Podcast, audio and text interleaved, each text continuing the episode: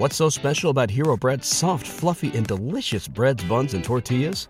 Hero Bread serves up 0 to 1 grams of net carbs, 5 to 11 grams of protein, and high fiber in every delicious serving. Made with natural ingredients, Hero Bread supports gut health, promotes weight management, and helps maintain blood sugar. Hero also drops other limited edition ultra low net carb goodies like rich, flaky croissants and buttery brioche slider rolls. Head to hero.co to shop today. Catch those springtime vibes all over Arizona.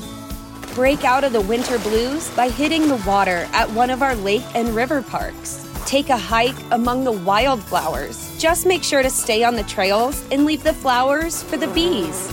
Discover Arizona's best kept secret and visit azstateparks.com slash amazing to start your springtime adventure. You are listening to Veggie Doctor Radio, and this is episode number 89.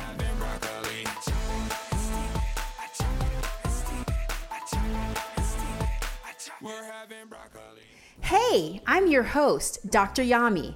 I'm a board certified pediatrician, certified health and wellness coach, author, and speaker. I'm also a passionate promoter of the power of diet and lifestyle in preventing and reversing chronic disease and bringing joy and longevity into our lives. This podcast is focused on plant based nutrition, habit formation, motivation, and mindset so that you can have the tools to live the best life possible.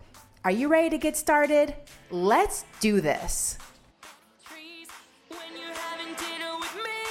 Having broccoli.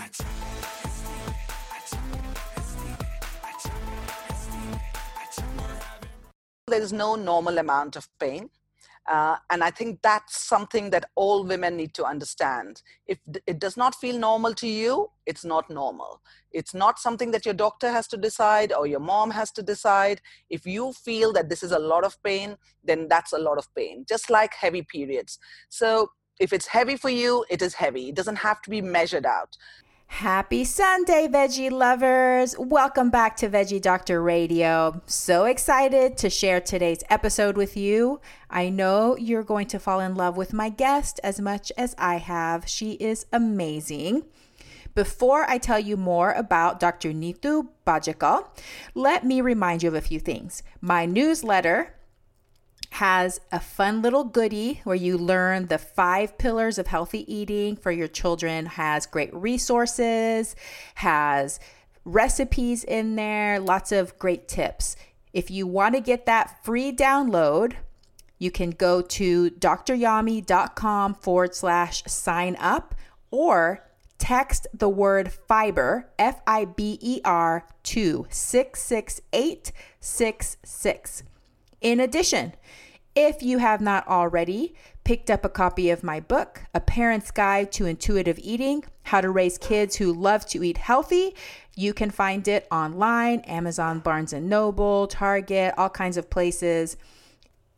And if you're local to Yakima, you can pick it up at my office or at Inklings. So thank you very much. And for those of you who have already picked up a copy and read it, I would love and appreciate a review on Amazon.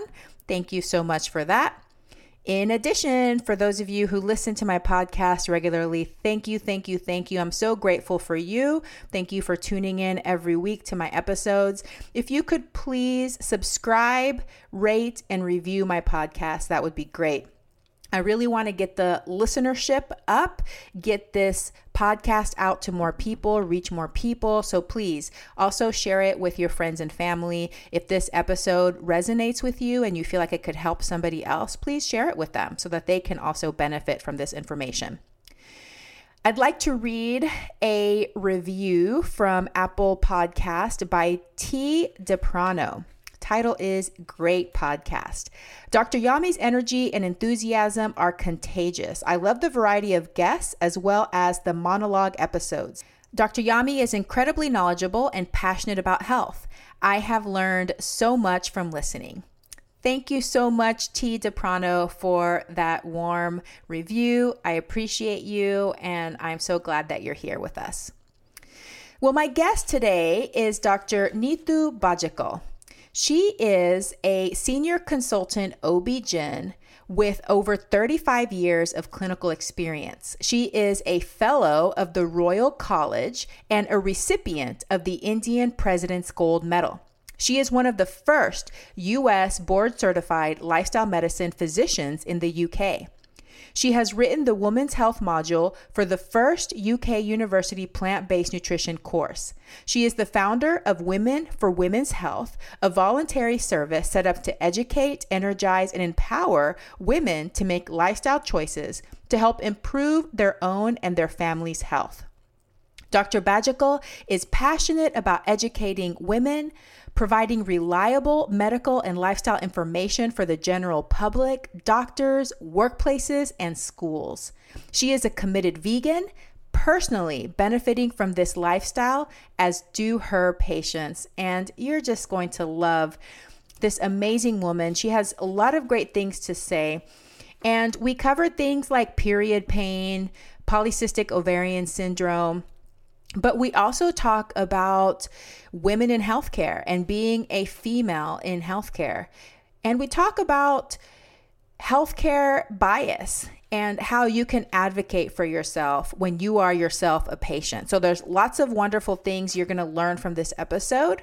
I know you're going to love it. Thank you again for listening, subscribing, rating, and reviewing my podcast. I hope you enjoy the show.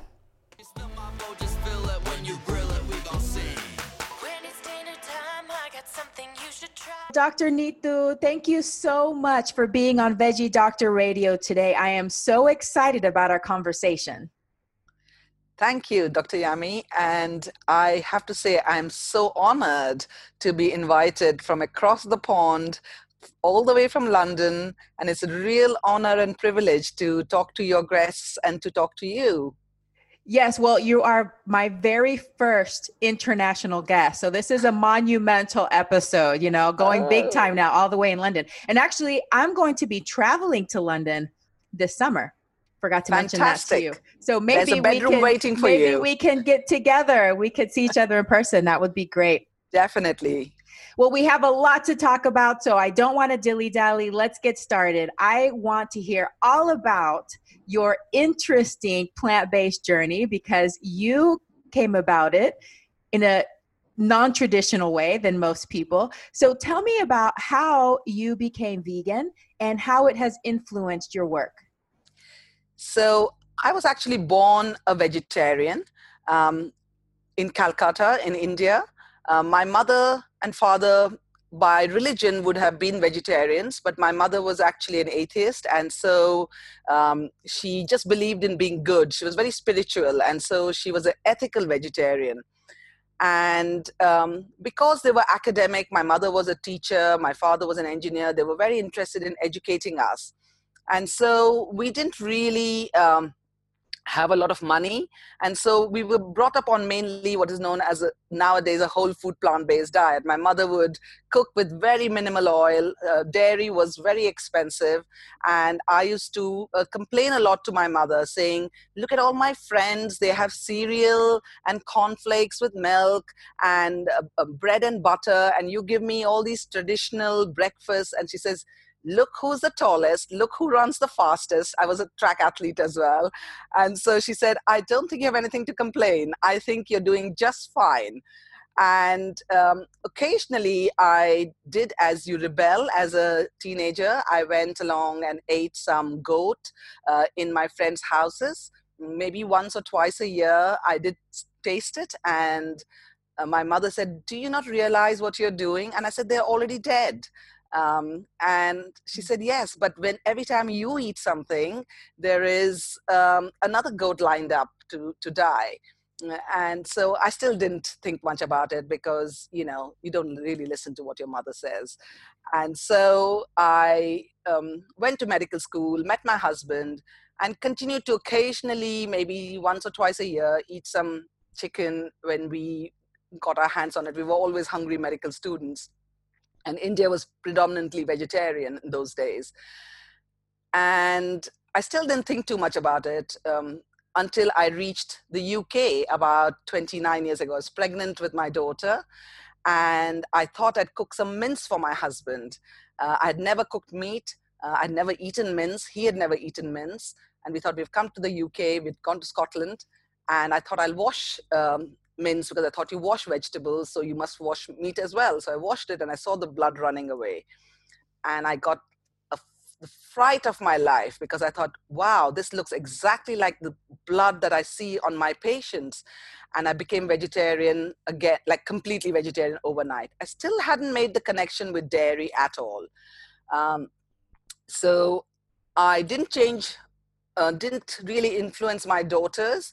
I had two daughters by then, and I let them have some, you know, fish fingers and sausages occasionally, and never really thought too much about it.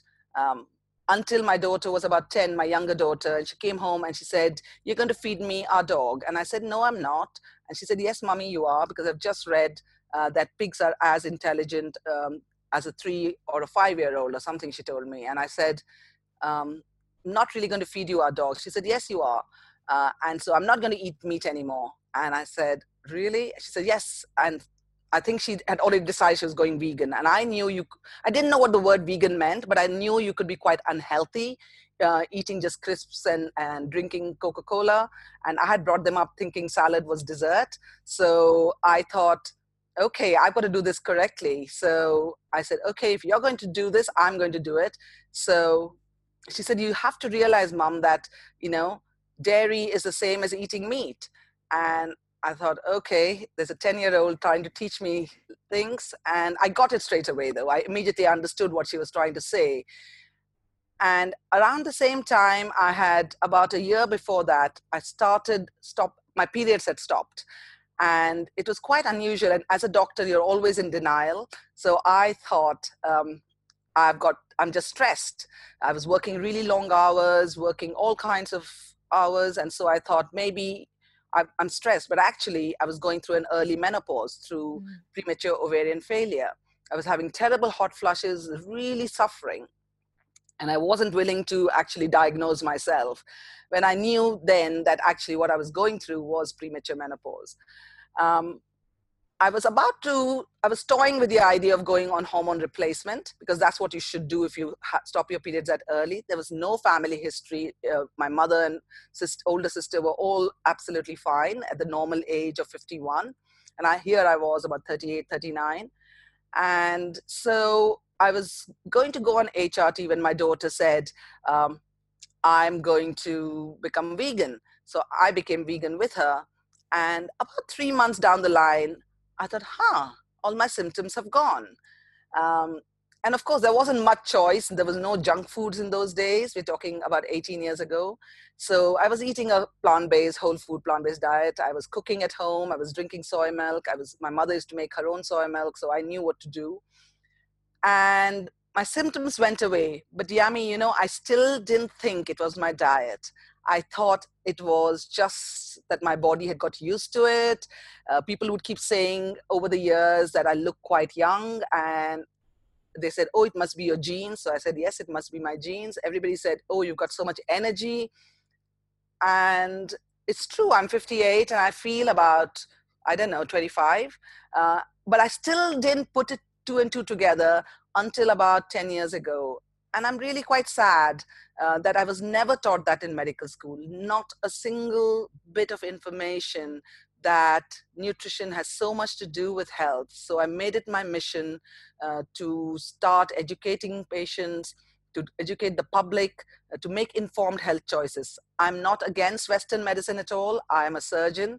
I practice medicine. I practice gynecology obstetrics but i just feel there's so much we can do which we as doctors ha- don't have the tools at all to equip ourselves and our patients. So that's how my plant-based journey began. I did suffer a lot from a lot of uh, ridicule as well as a lot of eye rolling um, and it was hard not from my own um, my own side of the family but generally from people because they were either they didn't understand and they were curious uh, or they were felt threatened mm-hmm. uh, and so it was really tough um, and i just didn't have all the answers in those days and so I started judging myself. I started becoming quite resentful, and then I started eating a little bit of dairy when I was out. Uh, and I hated the fact that I didn't like how I felt. Um, and I started judging myself, which is why I'm in the place now. Uh, and I realized very quickly that that was not the road, road I was going to take. And I went back to my roots because I was always, I'd always, once I became vegan, I stopped wearing leather, silk, and all that. So but I used because of the social pressures, I was eating a little bit of dairy, um, and it just felt wrong, you know. Mm. And I now I'm in a place where I realize that everybody has their own journey, and one needs to be kind um, because you know it can take people lots of you know falls and slips, and then they pick themselves up, and all one has to do is just be supportive. Absolutely. Oh, I love that story so much. And I love how there's so many different times along your path where fate or the universe was encouraging you to eat a whole food plant-based diet right yes. from the beginning from your mother sounds like she's a very intelligent health conscious person that she kind of knew in her mom brain no this is fine this is a healthy way to raise my kids totally. you know that's so cool that she knew that so long ago yeah but and then it's called it, intuitive eating you know yes. it's just explaining to people like you know i used to always be rushing with work so i would um, offer my children a choice of two dresses for example. I never let them go and make a big choice and stand there for hours. But i always mm-hmm. made them feel that they were choosing. Mm-hmm. uh, i always discussed i would show them two or three different schools and then they could choose the school. But i had actually shortlisted them down to the ones that i wanted. The same way with you know, I made uh, salad and uh, fruit sound really exciting. So they would say, please, please, please, can we have salad for dessert? And I'd say, yes, if you're very, very good. Uh, and they fell for it every time. I love that. That's great. So the reverse psychology there of making the salad uh, very alluring. I love it. What was it that triggered your daughter? What motivated your daughter to want to go vegan? I think she started speaking at a very young age. Uh, she always spent a lot of time thinking. I think my mother uh, and my father were big influences in their lives. They lived in India, but they would come every couple of years and spend time um, at home, influencing, making them think. My mother never spent time talking about what did you eat today or what did you do today. It was more about what did you think today? What do you think about the world? Um, you know, it was a lot of abstract thinking. So both my daughters grew up thinking very abstract, um, and they have continued to be in that sort of um, journey.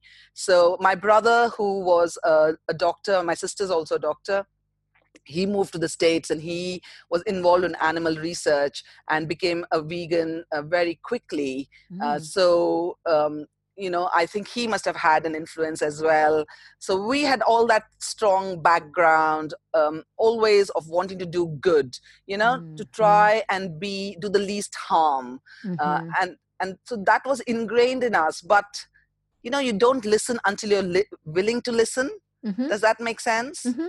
Mm-hmm. so you've got to be in the right space and so my husband's journey you know he would eat vegan at home, but outside he'd stopped eating meat when I stopped eating meat. But he's an orthopedic surgeon, and so that's a very um, you know supposed to be this very machismo manly speciality so he continued to eat eggs and fish because he didn't want to draw attention to himself and of course he became progressively more diabetic um, mm. and put on lots of weight and he did all kinds of diets until a few years back, he saw Forks Over Knives. And when I came back home, he said, Oh, I'm going to become plant based.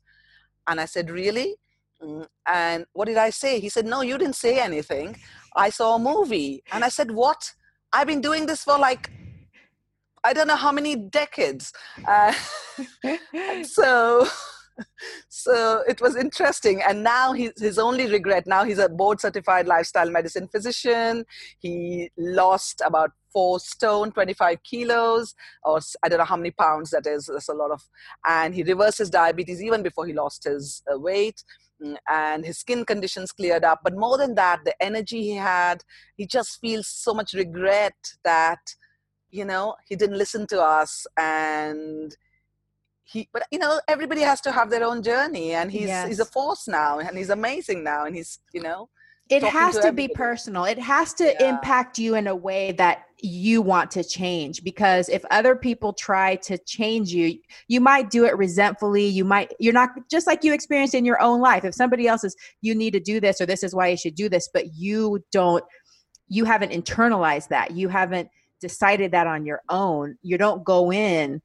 authentically Absolutely. you know? Absolutely. and but but i love that because i'll just take it wife to wife you know aren't i mean i feel like my husband's like that all the time i'll be i'll be telling him stuff like hey why don't you think about this why don't you think about this and like all this time will pass and then one friend will tell him and he's like oh i think i should do it i'm like i've been telling you forever but you know, it's fine. It's fine. I know. We we know that we were there first, so absolutely, absolutely. He, he, agrees. He he agrees, and you know, well, he better agree. so. But I, I love how you brought up his story too, because I think a lot of people don't realize that eggs and fish too because i think fish yeah. is in a weird place right now you know yeah. with the pescatarian studies and things like that that that can also increase your risk for diabetes as well especially you for people right. that are insulin resistant so thank you so much for telling his story well when it comes to gynecology that's very important to women because through, during the childbearing years we have periods and periods yes. can bring with them lots of issues including pain so i want to talk to you about pain in periods, what would be considered a normal amount of pain? And what is pain during a normal period actually caused by? Okay. So, first of all, there is no normal amount of pain. Uh, and I think that's something that all women need to understand. If it does not feel normal to you, it's not normal. It's not something that your doctor has to decide or your mom has to decide. If you feel that this is a lot of pain, then that's a lot of pain, just mm. like heavy periods. So if it's heavy for you, it is heavy. It doesn't have to be measured out. So we know that pain is caused by prostaglandins, which is a chemical substance released from the lining of your womb that makes your womb uh, have cramps and as a result that can give you enough pain to make you want to lie down to even throw up so prostaglandins have multiple uh, actions in some women they'll make them feel nauseous they may uh, vomit uh, they may have loose motions they may feel uh, um, that their uh, stomach is really cramping up. They may also have heavy periods. So it's got lots of different symptoms. Some women may have all of them. Some women may have just one or two of them. Now, if it's making you miss school or uh, stop going to work, then that's certainly something that has to be seriously considered. If your usual painkillers are not working, uh, and you need to be taking if you're going to take painkillers then it needs to be of the non-steroidal anti-inflammatory drug group because they are anti-prostaglandins which means that paracetamol and aspirin don't really work for period pain. It's got to be something that fights those prostaglandins. But there are lots of other ways of also actually fighting those prostaglandins. It's not just drugs. So if and uh, you know nine days of every year of working days are missed by women because of period problems painful mm. periods and heavy periods and it's not just absenteeism it's also something called presenteeism you know when you're there but you're actually unwell and you're having a cramp and you can't really focus on the meeting, that's really important. And the things that one can do for themselves, um, which we often don't talk about as medics, you know, but we know that if if a um, woman exercises leading up to her period then her uh, the period pains are much less. If she exercises during her periods and the only exercise um, that you may be advised not to do are handstands. We're not entirely sure whether that's a good idea or not. There's not enough research about it. But really exercising at all points helps to wash away the prostaglandins and normalize um, the hormones as well.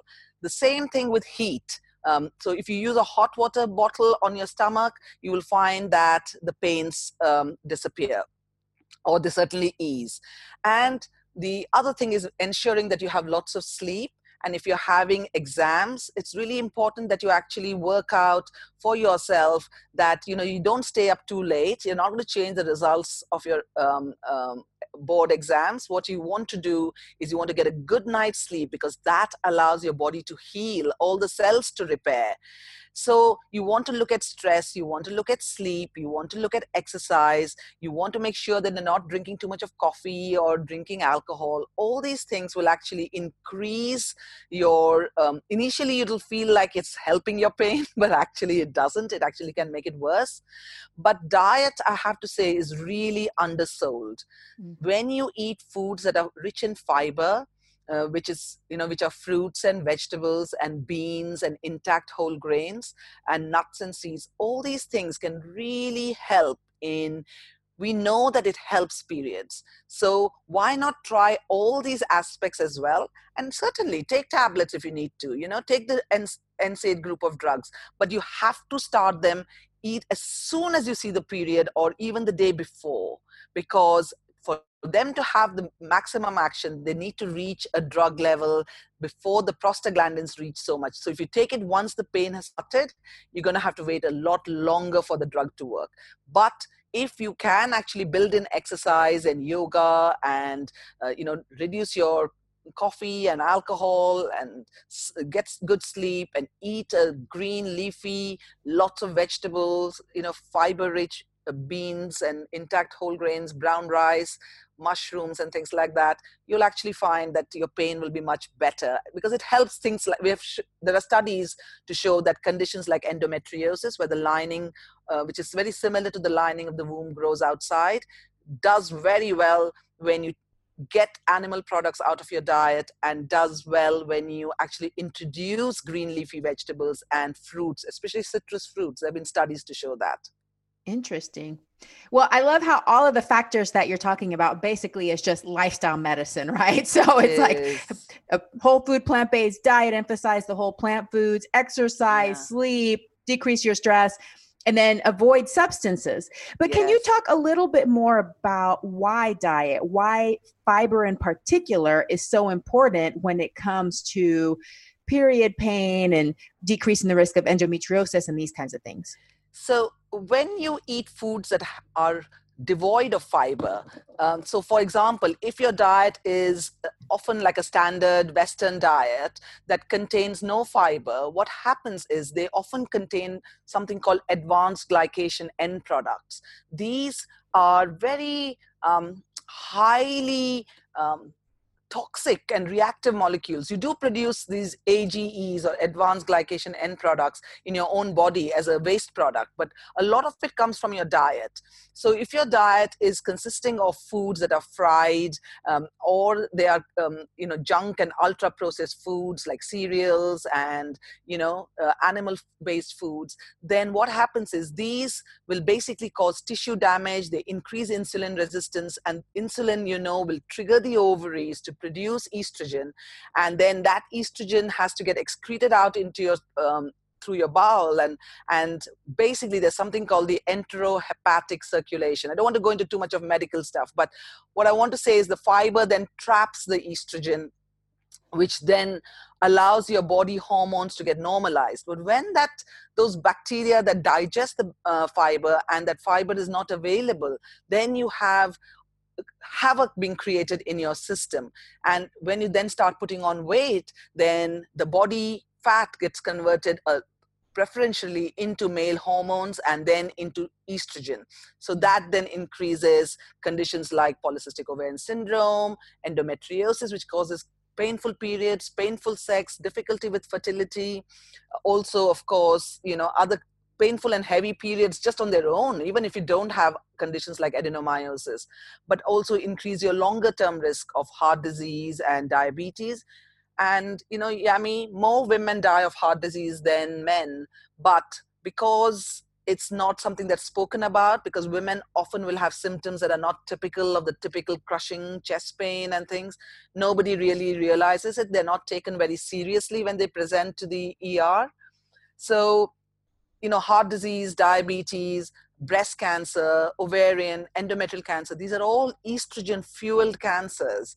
So I think it's really important to understand estrogen is really important for our body, but too much of too many hormones and imbalance of hormones is basically what's going to start you know you end up paying a price with symptoms which your doctor might just give you you know medications or surgery but you're not really tackled with the the main issue? Exactly. So yeah i mean i love that the, that key word is balance and i had dr barnard on a few episodes back where we talked about the same thing you do need estrogen. It's very important yes. for the way that our body functions. But whenever you have too much, then it can cause a cascade of other symptoms. And some of these, too, like you're saying, they're so interrelated that having one of these things might indicate that you're at higher risk of something else, such as yes. heart disease or yes cancers things like that so it's really important and and i just want to reemphasize what you were saying about the the way that fiber helps is it's uh, the way I explain it is that fiber acts like a binder. When yes. it's in your digestive system it helps to bind and absorb that excess hormones and then you poop it out with your waste. So that way it doesn't right. keep recirculating and recirculating and recirculating in your bloodstream causing effects because what that's what hormones do. They cause effects. They're signaling molecules that make things happen. So whenever you have too much then you may have too many bad things that are happening that you don't want yes. to be happening. So fiber is very, very, very important. So definitely listen to Dr. Nitu about that.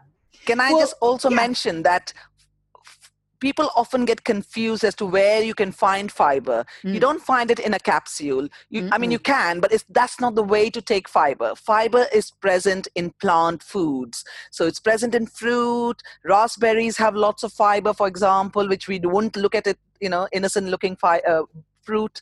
Um, you know, vegetables have it, beans have it in potatoes have it you know intact whole grains have it. But what doesn't have it is all the junk foods the ultra processed foods oils fruit juices that are shop bought and you know eggs fish meat chicken dairy. None of them have fiber. So every time you make a choice no food is bad. You know people often say Dr. Bajekal, are you telling me that eggs are bad for me? No, eggs are not bad for you.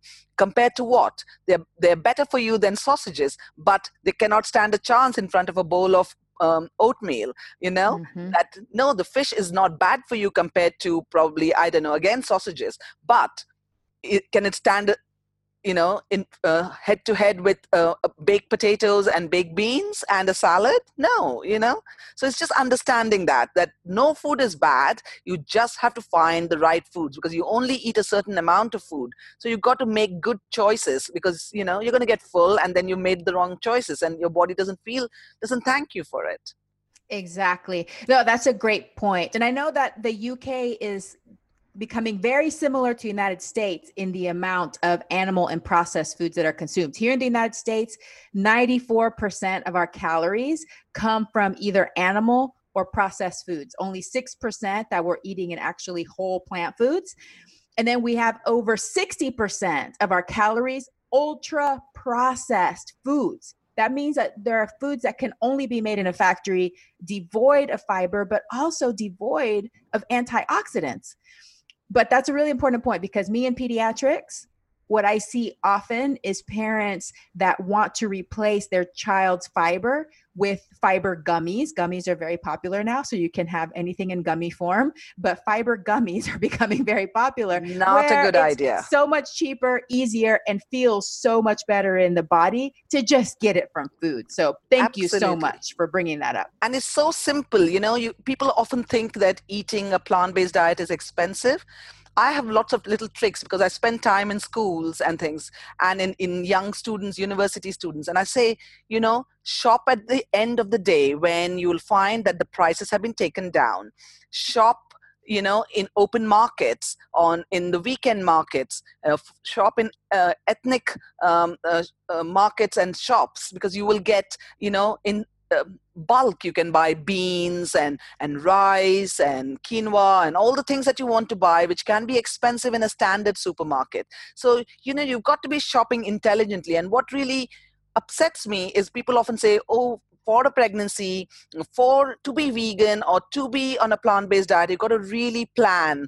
And i say to be healthy whatever diet you have to be you have to plan. So it's not specially only to do with Uh, you know a vegan pregnancy or a vegetarian pregnancy you need to be planning these things you can't just eat anything because then you're going to end up eating junk and ultra processed foods. So planning is key. But once you've learned how to plan for the first week or two, then it becomes second nature.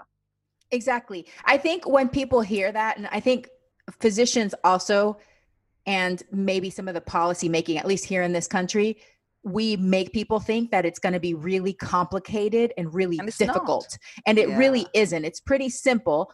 For a lot of people, like you said, the first couple of weeks, you're learning something new because that's not what they're used to doing. But once you get it down, I feel like it's even simpler than before. There's so many convenience foods now, too, that are actually whole plant foods that are very acceptable and there's lots of ways to save money and i i enjoy saving money because i want to put money to other things that i value as well. Absolutely. and it doesn't have to be expensive it doesn't have to be complicated. So i do want people to kind of start thinking about that how they can make this a little bit more simpler for their lives. Well you kind and of there's a brought lot of help available now. There are so many um, uh, options where you can actually look at wonderful social media sites which will help you with making good choices simple choices. You know it's not going to be that difficult. Yeah. it really isn't. It reminds me actually of some funny memes that have been going around with it'll be a picture and it'll say, um, this is a new vegan recipe and it'll be like a cutie orange or like a banana that's peeled. So it goes from being unpeeled to peeled. And it's it's hilarious, but at the same time, it's also truth, right? Like fruits and vegetables, it doesn't have to be hard, people. it doesn't have to be hard. it doesn't have to be it can be really simple. doesn't have to be hard at all you know it's not that hard to boil a bunch of new potatoes and then you know put a, a tablespoon of mustard on it or Mm-hmm. some you know uh, tomato ketchup that you really like and then just chop down on it it's not Mhm. that hard and that's going to give you all your fiber you know nobody's asking you to eat potatoes for every meal but you know you must base every single meal on a complex starchy carbohydrate whatever your age whether you are a child or an adult a man or a woman complex starchy carbohydrates is what keeps us slim gives us the fiber keeps us out of hospitals and sorts out our pregnancy related problems and our gynecological issues as well starchy complex carbohydrates is what all long living societies that live to a ripe old age eat and we know that Yeah. And it's what gives us energy because Yes. our body runs on on glucose. our absolutely. brain runs on glucose. And that's what our body wants to use. We, of course, when it's in the complex form, it's good because we don't absorb it super quickly. Our body can break it down, put it into the components it needs to to use them, and it works much better with the fiber. So that's why it's important to eat in the complex form. But we need those carbohydrates. And there's so much carb phobia right now. Everybody wants to avoid carbs, and carbs are the devil, and carbs are evil, but they're not. They're what runs our body. So very smart beans- words. yeah beans and peas and you know pulses and rice you know quinoa millet barley potatoes I'm glad you said rice. I, I didn't want you to leave out rice is my favorite. So Yes. and I also I want to just explain when people talk about portions, they don't understand what a portion means. And if you want to Mm. weigh it out, it's 80 grams, but you don't want to weigh out your food. This is the beauty about eating a plant-based diet is you don't have to chase calories. So Mhm. what you have to just remember is you're trying to eat about 10 to 12 portions of uh, fruit and vegetables every day and and that is basically a handful. So if you're a child it's a tiny handful. A couple of little slices of apple is a is a portion. While if you are an adult it would be an apple a banana a big salad a soup will give you all your 10 and 12 portions. It's not very difficult at all. It's no need to complicate things. It's just remembering that a portion is a handful rather than oh i have to weigh my food out. I have to check the calories. You don't need to do any of that. You just need to eat real food Yes, and paying attention to your hunger and your fullness. I think we've gotten so stuck on dieting and calorie counting Exactly. and macro counting. A lot of people are afraid to eat until they feel Yeah. satisfied. But the beauty about eating whole plant foods is you can get comfortably satisfied eating that food. You don't have to be walking around hungry. You can eat till you're satisfied. That's really, really important. Well, let's talk a little bit more about polycystic ovarian syndrome and what that is, how that's related to what we were talking about before. What are the the symptoms of it and how do you diagnose this in a woman? So this is a condition that is very complex. Um, it's got um, a genetic background to it so that it can run in families as well. Um, but it has a huge impact the environment and um, the metabolic factors that all play just like diabetes and heart disease. So just because somebody in the family has polycystic ovarian syndrome it doesn't mean that you're going to develop it. It's essentially a condition where your ovaries will develop these small little cysts which are empty egg follicles. They don't go anywhere. They don't grow to any size. But they basically there is a hormone imbalance and so what happens there are you need two out of three features to diagnose polycystic ovaries which means that either you have to have some features that are uh, suggestive of uh, anovulation that means you're not releasing eggs regularly. So you may have missed periods or you may have no periods at all. So that could be a sign. Uh, the other one, the second is that you also have to have one of the other two, which means that you have increased levels of male hormones which means that if you have uh, you know changes with um, the loss of hair or frontal balding these are things that can also be responsible and then the third factor is an ultrasound diagnosis. So you need to have two out of three features of anovulation, features of increased male hormones, and an ultrasound diagnosis of polycystic ovaries. You can diagnose it as t- in teenagers. You have to be a bit careful, but there is a condition of adolescent um, PCOS. It is actually about three quarters of women who suffer from this condition actually don't get diagnosed. Uh, mm. So hmm. it is quite common, uh, but it often gets underdiagnosed.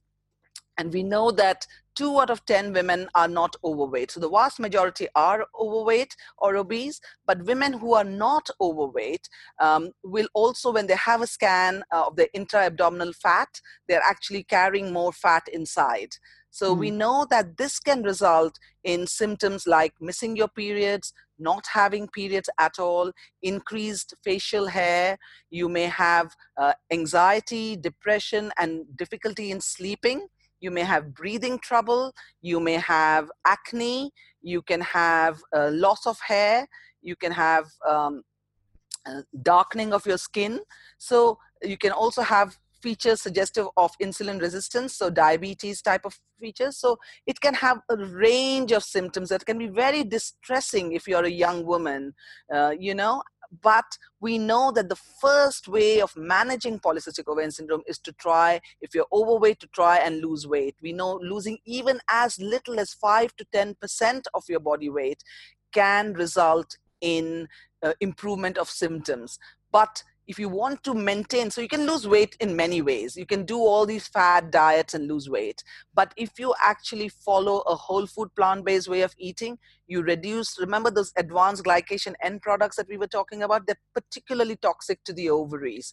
And so when you reduce your insulin resistance when you eat the right foods and which are fiber rich what happens is you can maintain the weight loss long term which means that pregnancy then doesn't become such an issue. Also you don't have so much of yo-yo dieting as well. So you know yes losing weight is important but how you lose it in my opinion and studies are showing more and more of that including soy including fiber rich foods really make a difference uh, for this condition that can be really not very pleasant at all Mm-hmm. And because it is a hormone hormonal imbalance that is causing yeah. this, I imagine that when somebody's going from a typical Western diet into a more high fiber diet, a whole food plant based diet, that they can have changes pretty rapidly. Have you had any cases where people were able to reverse their their polycystic ovarian syndrome? I have virtually on a weekly basis, I will have patients who will write into me saying, you know, once they've come to see me, they've come to me sometimes not having had periods for two years. They're not having an eating disorder. They don't have uh, other issues. Yesterday, I saw a girl who had lost over 70 pounds and you know she had not had periods from the time she had she'd hardly had a couple of periods after starting she was young and since losing her weight and being on a plant based diet, her periods have been coming regularly for the last three years. I had another young girl who, for two years, hadn't uh, had a period at all. And then she went on a whole food plant based way of eating. within a month, she started her periods and she's been having regular cycles. I've had women who've not got pregnant and then they they change the way they eat and I get fantastic news. You know, recently I operated on a lady, a young woman who had quite severe endometriosis. I had to operate on her. She had these big cysts on her ovaries, and now she's due for her baby anytime soon. So, Aww. you know, it is fantastic when you see. It's like a, ma- a you know it's quite magical and it's quite a miracle cure but the thing is it's cheap it's free it's safe and so nobody talks about it because it's not some fancy you know robotic surgery that i'm doing or mm-hmm. something so you know people want to talk about this new drug and this new way when actually we've got the answer already mm-hmm. and yeah just to remind the listeners that many interventions are not treating the root cause Correct. So, whenever you change your diet and your lifestyle habits, you can actually treat the root cause. And it can solve your problem and give you so many other benefits. It's like the opposite of medications, right? Which most medications have side effects. So you're like, okay, what are the risks and benefits of this medication? It might help this, but it's going to give me this. Whenever you change your diet and your lifestyle, the side effects are actually beneficial side effects that They're make good, you feel right? great and help in so many other things. So Absolutely. definitely something to it's consider. the same diet. It's the same diet that stops you from having polycystic ovarian syndrome or heals you with regards to endometriosis. It's the same diet that keeps you out of hospital from heart disease and diabetes and arthritis and becoming overweight or obese. It's the same diet that stops us from having cognitive uh, def- defects, you see, and, and memory loss and um, you know healthy pregnancies we know that a study many years ago showed that uh, you know being vegan and pregnant is absolutely fine um, you know all you need to do like all pregnant women is to make sure that you eat healthily um, mm-hmm. and so really there is no stage of life i think that does not benefit from there's no different diet you know there's no pcos diet or no dementia diet uh, or diabetes diet. It's all the same. It's mm-hmm. eating whole plant foods. Absolutely. I love it well, let me ask you something that like nobody ever talks about, but I'm curious about this for personal reasons. And I've been yeah. talking to a lot of my girlfriends and my mom even, and that is Mittelschmerz. So Mittelschmerz is ovulatory pain. You get it in the middle of your cycle when your ovary is about to release an egg. Some women feel this. I'm one of those people that I feel everything. It's very strong for me, sometimes very, very painful. Is Mittelschmerz a normal thing and or could that be a sign of a hormonal imbalance and i know that some women don't feel it at all but what can you tell me about it so Mittelschmerz is exactly like what you said it is mid-ovulatory pain uh, it suggests that everything is working in good order rather than anything more serious at all. So there's nothing to be concerned. I think part of um, so some cycles are not ovulatory. So any normal um, preg- um, normal woman may have out of every 12 months she may not necessarily release an egg for two or three of the cycles so some months you may not feel it um, others you might. And the reason i think some women are much more aware like you are is some women are a bit more in tune with their bodies. They're actually listening to the signs. And so they see the change in the vaginal mucus. They see the change in the uh, in the pain that they have. They're much more aware. And i think that may be one of the reasons. And of course sometimes you know women may be ovulating and they never have any pain at all. And you know they don't have painful periods. Maybe they're doing everything right already with regards to their periods. But mid ovulatory pain nothing to worry about. Okay great. I feel better now. I just know exactly when that yes. egg's popping off. That I'm just means you, you're in can, tune with your with it. your body. You're in tune with your body.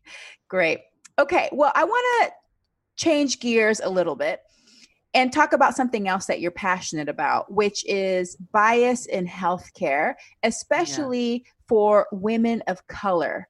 Can you tell me a little bit more about this and what kind of experiences you've had? Okay. I think there are two aspects to this, um, which I have observed. Uh, one of them is from being a woman of color in my profession, uh, and then for patients on the receiving end who are people of color. I think there's two different types of experiences. Um, I think people, women of color, we know that there are studies, a recent study showed from Oxford that um, black women are five times more likely to die, uh, you know, um, have um, well die in childbirth really uh, which is quite horrific if you think about it. Now you can sort of explain it away by saying that uh, you know maybe they're more high risk I don't think it really addresses the issue. And we do think that there is a problem because we may not take women seriously. I certainly remember reading Serena Williams had a pulmonary embolism, mm. and it took her quite some time to get recognized that she was actually being serious when she said she couldn't breathe. Um, I don't know the details of that situation, but I do know that you know it's not just a question of women being more stoic uh, just because you are a woman of color. I just think you may not be you may be more invisible. You may not be heard so much by the medical profession. And the medical profession doesn't necessarily have to be uh, they also may be people of color. It's just that we've been conditioned to think that you know somehow um, people of color may have to be treated slightly differently even though these are all unconscious bias. I think i don't think anybody deliberately wants to do this.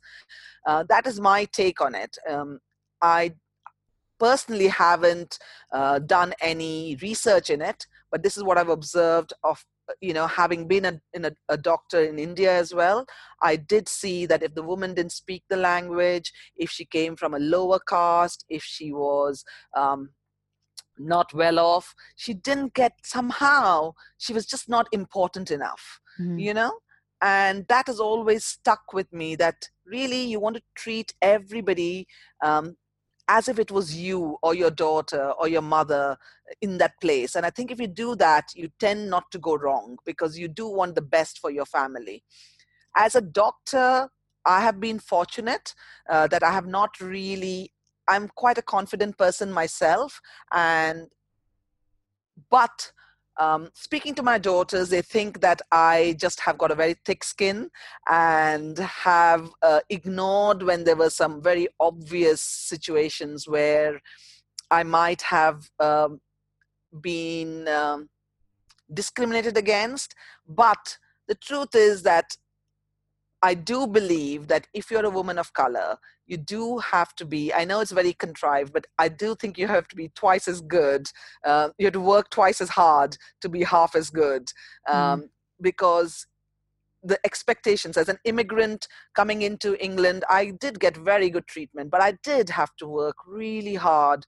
Uh, and I was never scared of hard work.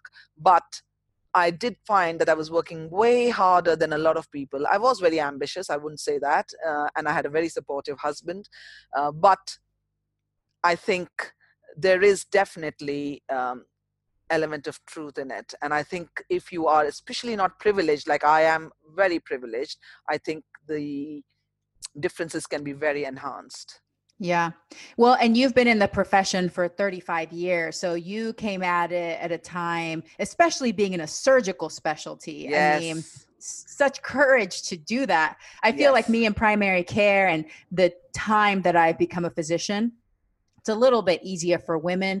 We still see some disparity there for women in, yeah. in medicine as far as pay and things like that. But I feel like for me it's a little bit easier. And I can I know that you've probably went through a lot of a lot of things in your career that you I had to stand and I up still and get fight it, Yami. I still get it. My colleagues and I, we were talking about it just yesterday. Um, I was doing a really complicated operation yesterday. I finished quite late, um, but regularly I'll get asked by patients, "Oh, um, are you going to be doing the surgery?" And I feel like saying, "Who else is going to be doing your surgery?" You know. and, and my friend was saying, okay, maybe I should say my husband will come and do it, but he's a dentist, but that's fine. wow. You know, but we do get this all the time.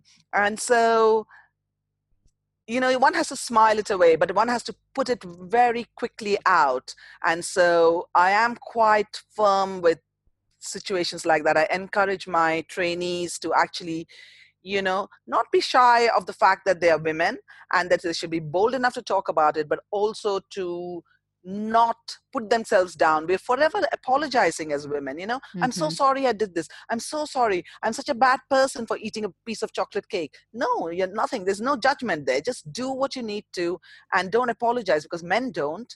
And so you know i just think we need to be bolder and prouder and more confident. And i do think women shouldn't spend a lot of time running other women down. Mm. i think we need to be supporting each other you know because we've gone through centuries of uh, discrimination and so you know we need to be talking about justice justice for all and and if we don't support each other there's always going to be somebody else coming in to break it all up Oh, thank you so much. That is such an important message, especially this day and age. It's not a competition. There's enough for everybody, and we're going to do better if we lift each other up and support one another. That's, oh, I love it. Thank you so much for bringing that up.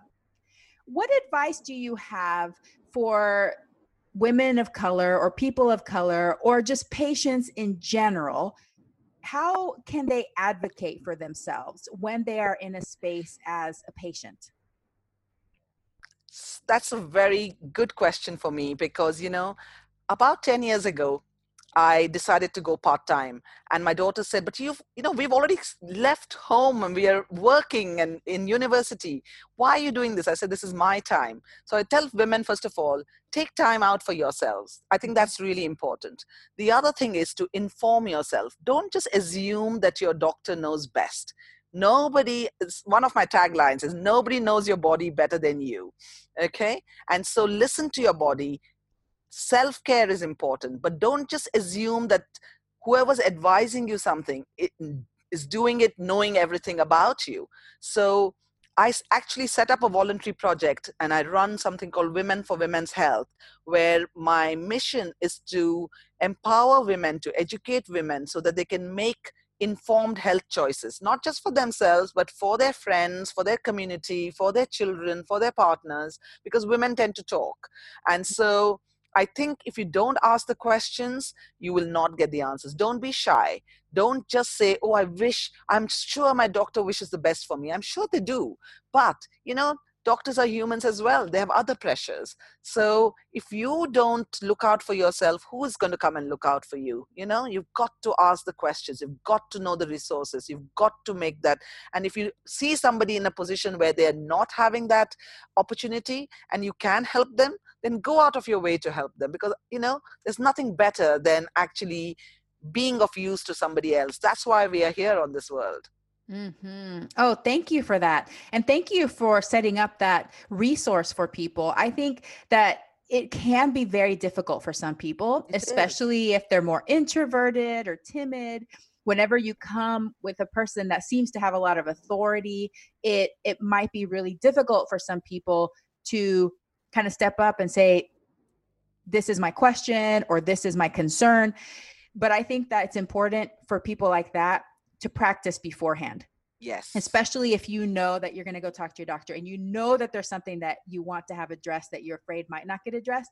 Practice in front of a mirror, write it out the way you want to say it so it you know doesn't come off too harsh or too sudden or whatever but practice it because the only way you're going to get better at advocating for yourself is to do it over and over again and then it yeah. gets easier over time. That first time Absolutely. might be really hard. Be that annoying patient if it means because you know at the end of the day you need to do your research you need to let your doctor know that you've done your research and that you want to have all the information. I always say informed consent means nothing. Informed consent is what your uh, health professional decides to inform you about. Instead you should make sure that you have all the options whatever they may be and it's for you to decide that oh i can't do a plant-based diet. It's too hard. The doctor's not the person to decide for you oh if i'm going to recommend a diet for them they're going to find it really tough so we won't mention. We'll tell them to do moderation. No. You need to know the truth about all the options all the medications all the surgical options all the lifestyle options and if you don't find it go look for it because you know in most situations you have the time unless you have a broken leg or you know it's really urgent. In almost every situation you have time to go away and the internet is fantastic. It can misguide you but stick with good sites you know go to the nhs choices go to mayo clinic the harvard school of health you know go to uh, dr neal barnard's site go to nutritionfacts.org and dr greger. There's plenty of information. So I don't want anybody to ever feel that they haven't had enough information and they've had to make a choice in in haste. Mm-hmm. It's not good. Mm, I love it. What do you wish more women knew? Okay, I think I wish more women knew what I wish I had known many years ago that the way I was leading my life um, with kindness was actually not just the kindest for my body and for my health, but also is the kindest way of eating and living your life for the planetary health and also the kindest for the animals that we share uh, this planet with this is something I just wish as a doctor I had known um, that there was, you know, there's no different way of living. This is the best way. This is a joyful way of living. I just wish that I knew that all those years ago and I just wish that everyone knows, which is why I want to talk to as many medical students, as many doctors, because we have a terrific influence on people. I want people like you to keep spreading the message because it's really, really important that, you know, when you lead a life where you don't have to calorie count, you don't have to diet, you have better sleep, better mood, better health, you're also helping the world where your children and grandchildren are hoping to have some sort of life and not have food wars and water wars, and that the billions of animals that are getting killed every single day when there's no need to, mm-hmm. then mm-hmm. I think I just want people to know that. Oh, such a beautiful message. Thank you so much. And and you are you're doing the work. So thank you for doing that. Thank you. Well, what personal habit are you most proud of? How did you develop it and how do you maintain it? Well, I think I don't really, I'm, you know, because being a doctor and being a, an OBGYN, I've never really been able to have any regular habits. I've got one silly little habit in the sense, it's not silly, but I, I you know, I, sw- I have two rescue dogs, and before that, I had a dog um, he lived till he was nearly 16 17 so and i'm quite house proud. And although i am very lucky i have help uh, with cleaning i like to um, use an indian broom called a jhadu. And i actually sweep the uh, the floor every single day. It takes about 15 minutes uh, and i find it's like a relaxation as well as an exercise. And i do it even if my cleaner's been and gone, I still will do it. Uh, and I feel really satisfied. I don't know, it's a very good feeling. The house looks neat, and I have moved all the muscles that I don't normally use. And it's like a meditation. The other thing that I think I've developed over the years, and again sounds a little bit, I don't know, like my daughters might say, fake, but I have realized how privileged I am over the last 15, 20 years. And so I do like to just reflect um, on how I practice some gratitude practices, you know, just to say that I'm so fortunate. How can I help those um, humans and children and animals that are less fortunate? And I can get quite into a low mood and feel quite despondent. Uh, sometimes I can be depressed and I feel what unless I think about these things, then I find it hard. You know, sometimes I might find difficult to get out of bed or something. So I just reflect on my the love of my family the fact that i do a job that doesn't feel like a job i get paid for it and i love it so much i'll never retire. Uh, so you know and discovering lifestyle medicine as well. Being vegan you know i'm just so grateful that i've you know that i've been able to be awake um, most of my life being aware of these things. I just feel that being grateful is something that is so undersold again. It's really important for me. Oh, that's so beautiful. Definitely. And you're not the only guest that has said that they practice gratitude as one of their Oh. habits and how much it changes um, your life. And it really does. does. It can totally change your mood uh, just very quickly whenever you actually start reflecting on those things that you're grateful for. And I, I want to com- commend you on your sweeping habit Sorry. I'm not gonna be I'm not gonna be joining you on that sweeping habit because I'm not a sweeper. It takes me back to my Indian roots, Yami, you know, because every time I take the jhadu, uh, which is the Indian broom, I don't know, it takes me back to my, you know, I was 30 when I left India. So I did spend quite a lot of time in India. And I don't know, something about everything I do with that action just sort of makes me feel happy. It's so crazy. yeah. But No, I mean it does sound like it could be meditative, especially if you look at it from that different perspective. yeah. But I was gonna say that my grandmother, she still wants to sweep and mop her floors twice a day. Like no matter what, like nobody can Yeah. stop that woman. And I think it is one of the, it's very traditional. Like you take care of your house, you have pride in your house, make sure that it's clean, especially because in Panama, it's all hard, you know, tile Yeah. floors. So Yeah. if you have dirt there, it's very obvious. Absolutely. That's so cool. Sorry, it was a funny one. No, you But- shouldn't be sorry. I love it. It's, it's unique and it makes Yeah, yeah, I'm not going to do the like typical maybe. woman thing of being sorry. Actually, I'm very proud of it. Good. You know, and and you never know. A, a few months down the road, maybe I'm gonna pick up pick up the sweeping habit, and my husband will be very grateful for that. So well, actually, you know what? Uh, I think we underestimate the power of natural movement Mhm. and and housework. I know that we i remember i was moaning once many years ago about 25 years ago about hoovering the house vacuuming the house and my uh, because i love the house to look nice and my sister-in-law said why do you moan if you don't want to do it don't do it nobody cares.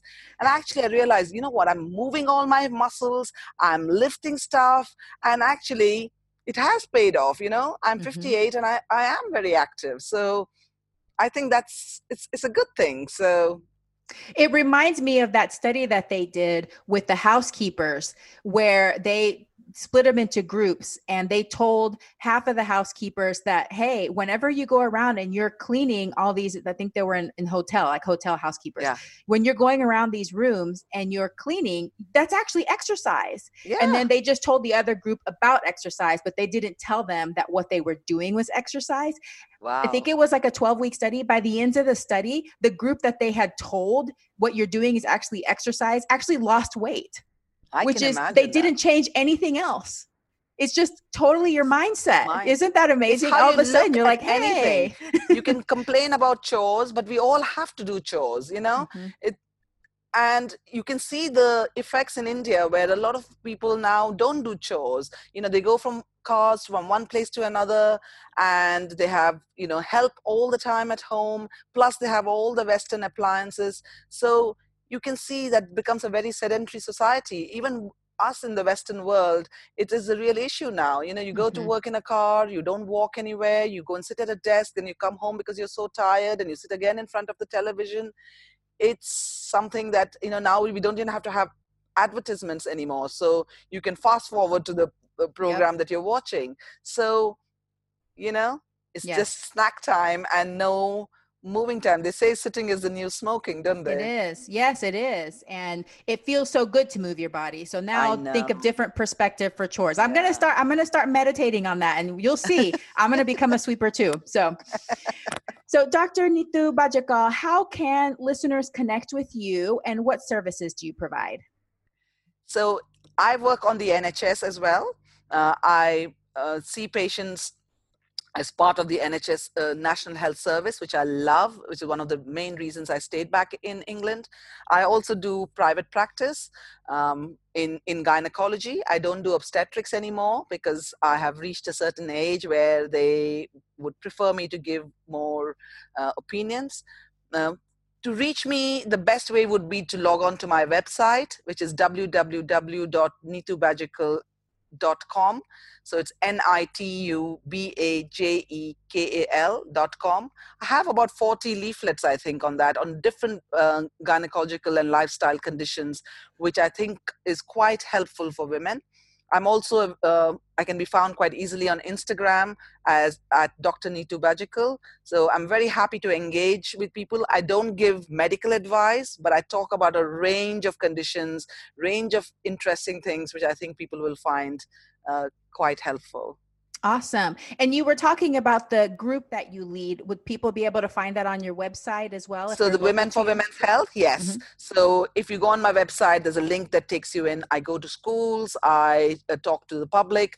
It's completely voluntary because you know doing private practice in England, I have um, I don't really get to spend my money that much. I don't buy designer clothes and things. So I use my money for women, for women's health. And so it's completely voluntary. It's completely, um, I just like doing it. I love doing what I do.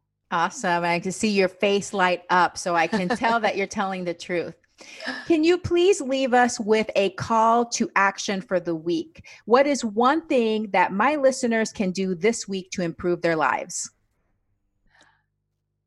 Uh, it would have to be what I tell all my patients be kind to yourself. Do something for yourself every single day that is special for you. Doesn't matter if you are a grandmother, whether you are a mother with small children, it might be two minutes, it might be five minutes, it might be a whole day in the spa.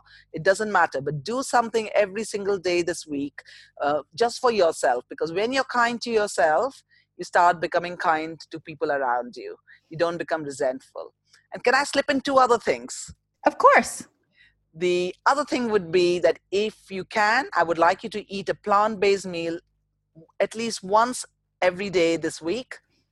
And if you're already eating one plant based meal, I would like you to eat two. And if you're already eating two, hey, make it three and if you can watch a documentary, go onto my website. I've recommended a whole bunch of documentaries. One of them is Running for Good, the most inspiring Fiona Oakes, who you will absolutely love. Uh, she's like an angel from heaven. Uh, and so that's running for good and of course the game changers and forks over knives maybe if you can watch it with a friend or a partner that would be three calls for action. I love it. Okay, well, they sound all fabulous. So be kind to yourself every day. Do something for yourself that's special to you. Could be a couple minutes, could be a whole day. You choose. Eat at least one plant based meal per day. If you're already eating one, go for two. If already two, go for three. And watch a documentary. All these are very pleasant. Nothing's going to be painful. It's going to be no. really great. A great, great week. Well, thank you so much for being on Veggie Doctor Radio. This has been so amazing. You are just such a lovely force. I love your energy. I love what you're doing in the world. So glad that I found you and we were able to connect. I hope that you have a plantastic day and I hope to see you this summer. You will see me this summer. And thank you so much, Yami, for inviting me. And I hope I haven't let the side down in London. I hope that you enjoyed today's episode. Thank you for tuning in, and I look forward to having you back again next week. A very special thank you to the band Rocket Surgeons for permission to use the Broccoli song. To find out more about the Rocket Surgeons, please visit their website at rocketsurgeonsband.com or Facebook at Rocket Surgeons Music. Please subscribe so that you never miss an episode. Also, all of my social media links can be found in the podcast description. Send me a message and let me know what you think of today's podcast. Sharing is caring. Please share, rate, and review my podcast and drop me a line if you have ideas for future episodes. Thank you once again and have a plantastic day.